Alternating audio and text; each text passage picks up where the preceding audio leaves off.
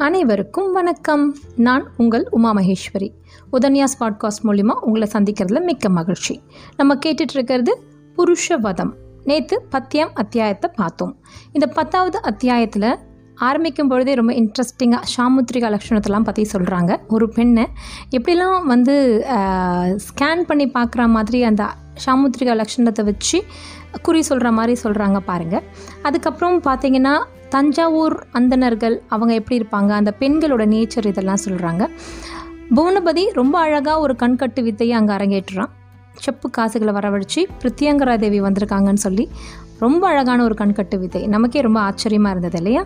So கடைசியில் அவன் சொல்கிறான் நான் காசிக்கு போக போகிறேன்ட்டு அந்த வீடு அதிர்ந்து போகுது. இதோட நம்ம நிறுத்தினோம்.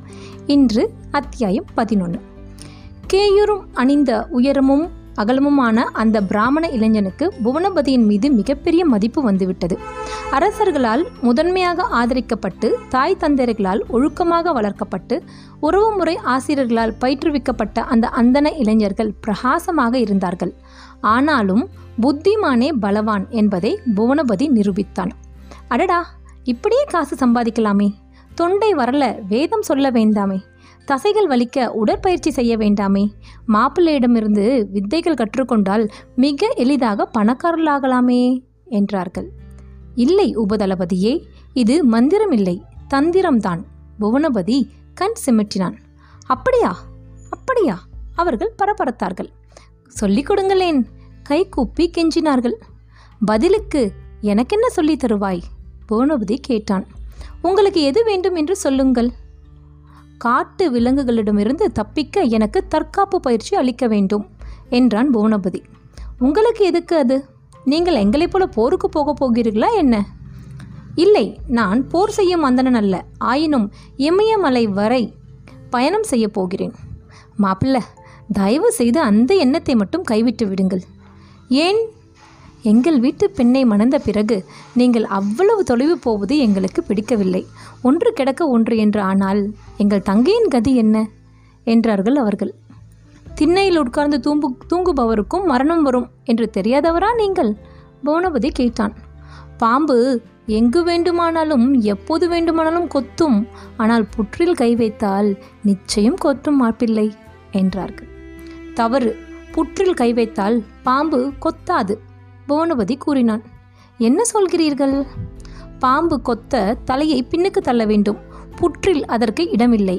எனவே புற்றில் உள்ள பாம்பு கொத்தாது. யார் வேண்டாம் யார் வேண்டுமானாலும் புற்றில் கைவிடலாம் என்றான் புவனபதி பாம்பு வெளியே வந்துவிட்டால்? வளைந்து ஓடு. கோலால் அதிர்ச்சி ஏற்படும் வண்ணம் அடி காலால் தூசி கிளர்ந்து நகர்ந்து விடு என்றான் புவனபதி அடே அப்பா என்னென்னமோ விவரம் சொல்கிறீர்களே என்றார்கள் அவர்கள்.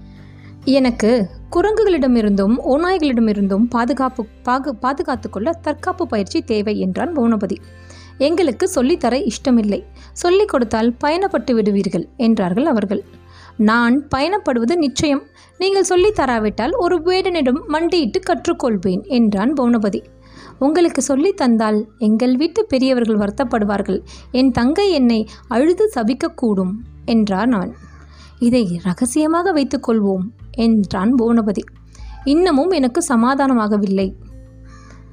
எனக்கு துலா லக்னம் ஆயுள்காரன் சனி யோகக்காரனும் அவனே. எனவே ஆயுசுக்கு குறைவே இல்லை. நெற்றியை பார் மூன்று கோடுகள் வலது உள்ளங்கையை பார். குருமேடு உயர்ந்து சந்திரமேடு உயர்ந்து ஆயுசு தீர்க்கமாக இருக்கிறது. என் மண்டை உச்சிலும் மச்சம் இருக்கிறது.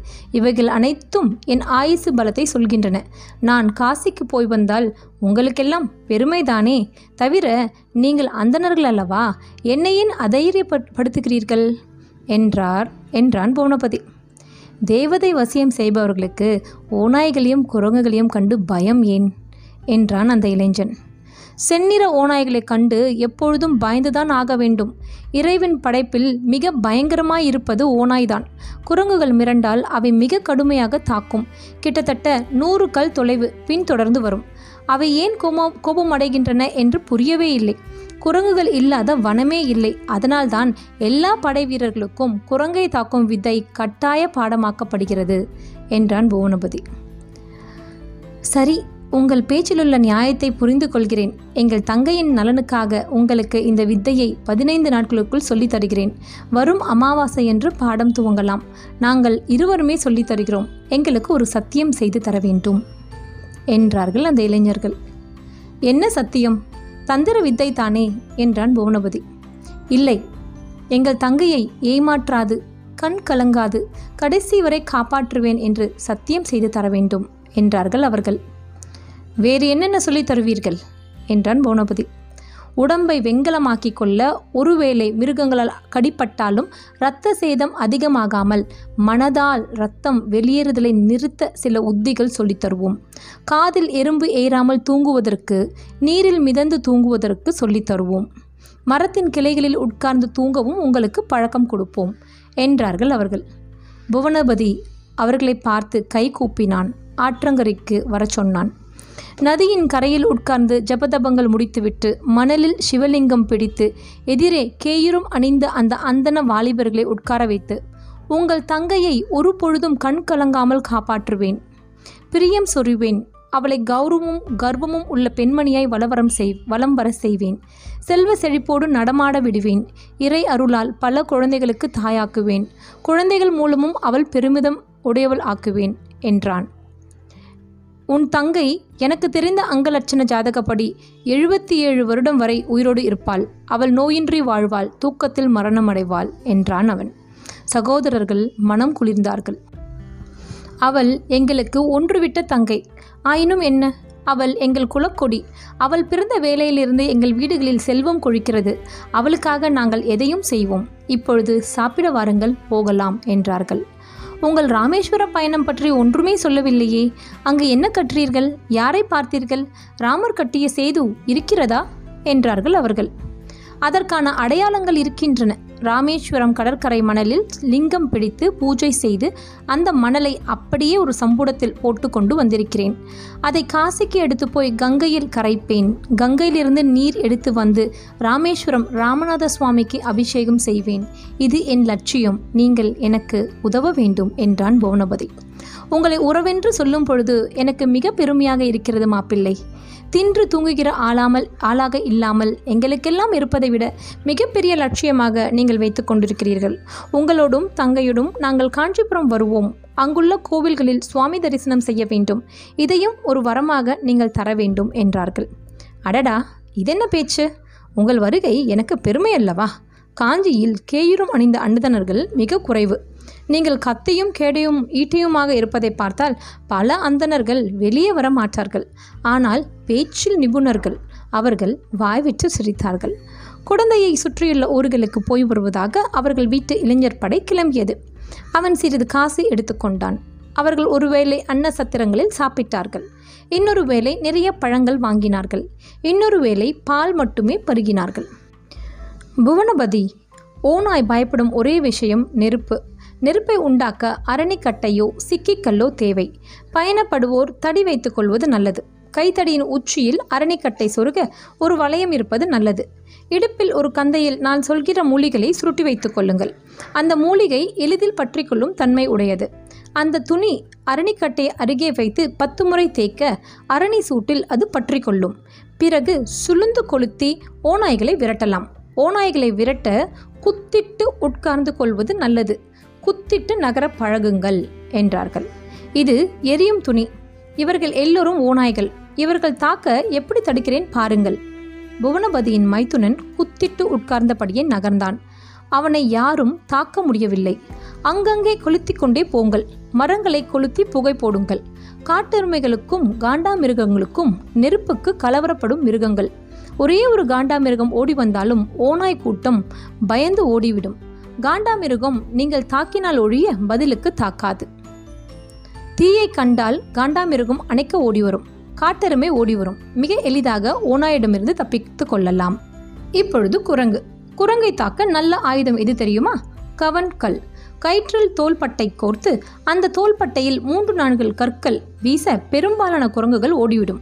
கூட்டமாக தாக்குவது குறையும். மனிதன் உயரமுள்ள முரட்டு குரங்குகள் முன்னேறி வரும். நாம் குரண்டை குரங்கை விக வேகமாக ஓடிவிட வேண்டும். ஏய் குரங்கு! வா!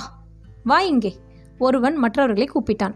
குரங்கு போல ஒருவன் முரட்டுத்தனமாக ஓடி வர அவன் காலை தட்டிவிட்டு மற்றவனை தாக்கினான். குரங்கு கோபம் உள்ளது கோபம் அதிகமாக அதிகமாக குரங்கு நிதானம் இழக்கும். நிதானம் இழந்த எதையும் இப்படி தாக்கலாம் என்று தாக்கி காட்டினான். மைத்துனனை தாக்கவே முடியவில்லை. அவன் அமைதியாய் நகர்ந்து யார் தாக்கினாலும் பதிலடி கொடுத்தான். பதினைந்து நாட்களில் அவர்கள் போனபதியை தயார் செய்தார்கள். திருவெண்காட்டிலிருந்து அவர்கள் குழந்தைக்கு ஓட்டமும் நடையுமாக இரண்டு நாளில் திரும்பினார்கள். வீட்டிற்குள் படி ஏற அவன் மனைவி கூடலுக்கு தயார் என்று சொல்லப்பட்டது. அவன் அயர்ந்து தூங்கினான் நன்றாக சாப்பிட்டான் மறுபடியும் தூங்கினான். அவள் பூப்படைந்த இரண்டாவது மாதம் புவனவதிக்கு சாந்தி முகூர்த்தம் நடந்தது. பெண்கள் சூழ்ந்து கொண்டு சூசகமாக அவனுக்கு பக்குவம் சொல்லி கொடுத்தார்கள். என்னை விட்டுவிட்டா நீங்கள் காசி தேசம் போகப் போகிறீர்கள்? என்றாள் அவள்.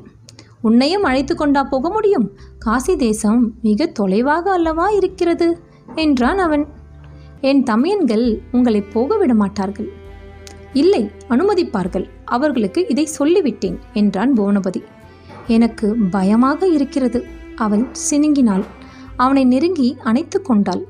அவளுக்கும் தந்திரங்கள் சொல்லிக் கொடுத்திருப்பார்கள் போலிருக்கிறது. அவனை அங்கங்கே தொட்டு கிளர்ச்சியுறு செய்து கொண்டிருந்தாள். என்னுடைய கணக்கு பிரகாரம் மூன்று வருடங்கள் தான் மிஞ்சினால் அஞ்சு வருடம். வெகு நிச்சயமாக நான் மறுபடியும் உன் மடியில் இருப்பேன் என்றான் அவன். பயணம் போகாமல் இருந்தால் என்ன? அவள் சினுங்கினாள் போனால் என்ன மதிப்பு தெரியுமா? உங்கள் தாயார் என்னை எப்படி நடத்துவார்களோ? உனது சிறிய தம்மனை தமையனை காவலுக்கு வைத்துவிட்டு செல்கிறேன். எங்களுக்கு வருமானத்திற்கு வழியே இல்லையே. அதை குத்தி காட்டினால் நான் என்ன செய்வது? என்றாள் அவள். நிலம் வாங்கி தோப்புக்கள் வாங்கி உன் பெயரில் சாசனம் செய்துவிட்டு போவேன். அங்கு போய் எவளிடமாவது மயங்கிவிட்டால் "ஹும், என் கதி என்ன? என்றாள் அவள். அவள் சாதாரணமாகத்தான் கேட்டாள். உத்திரத்தில் பல்லி உச்சு கொட்டியது. அவன் பல்லி சப்தமிட்ட திசையை பார்த்தான். அப்படி நடக்கும் என்று அந்த திசை சொல்லியது. இத்துடன் இந்த அத் பதினோராம் அத்தியாயம் முடிவடைகிறது. நன்றி வணக்கம்.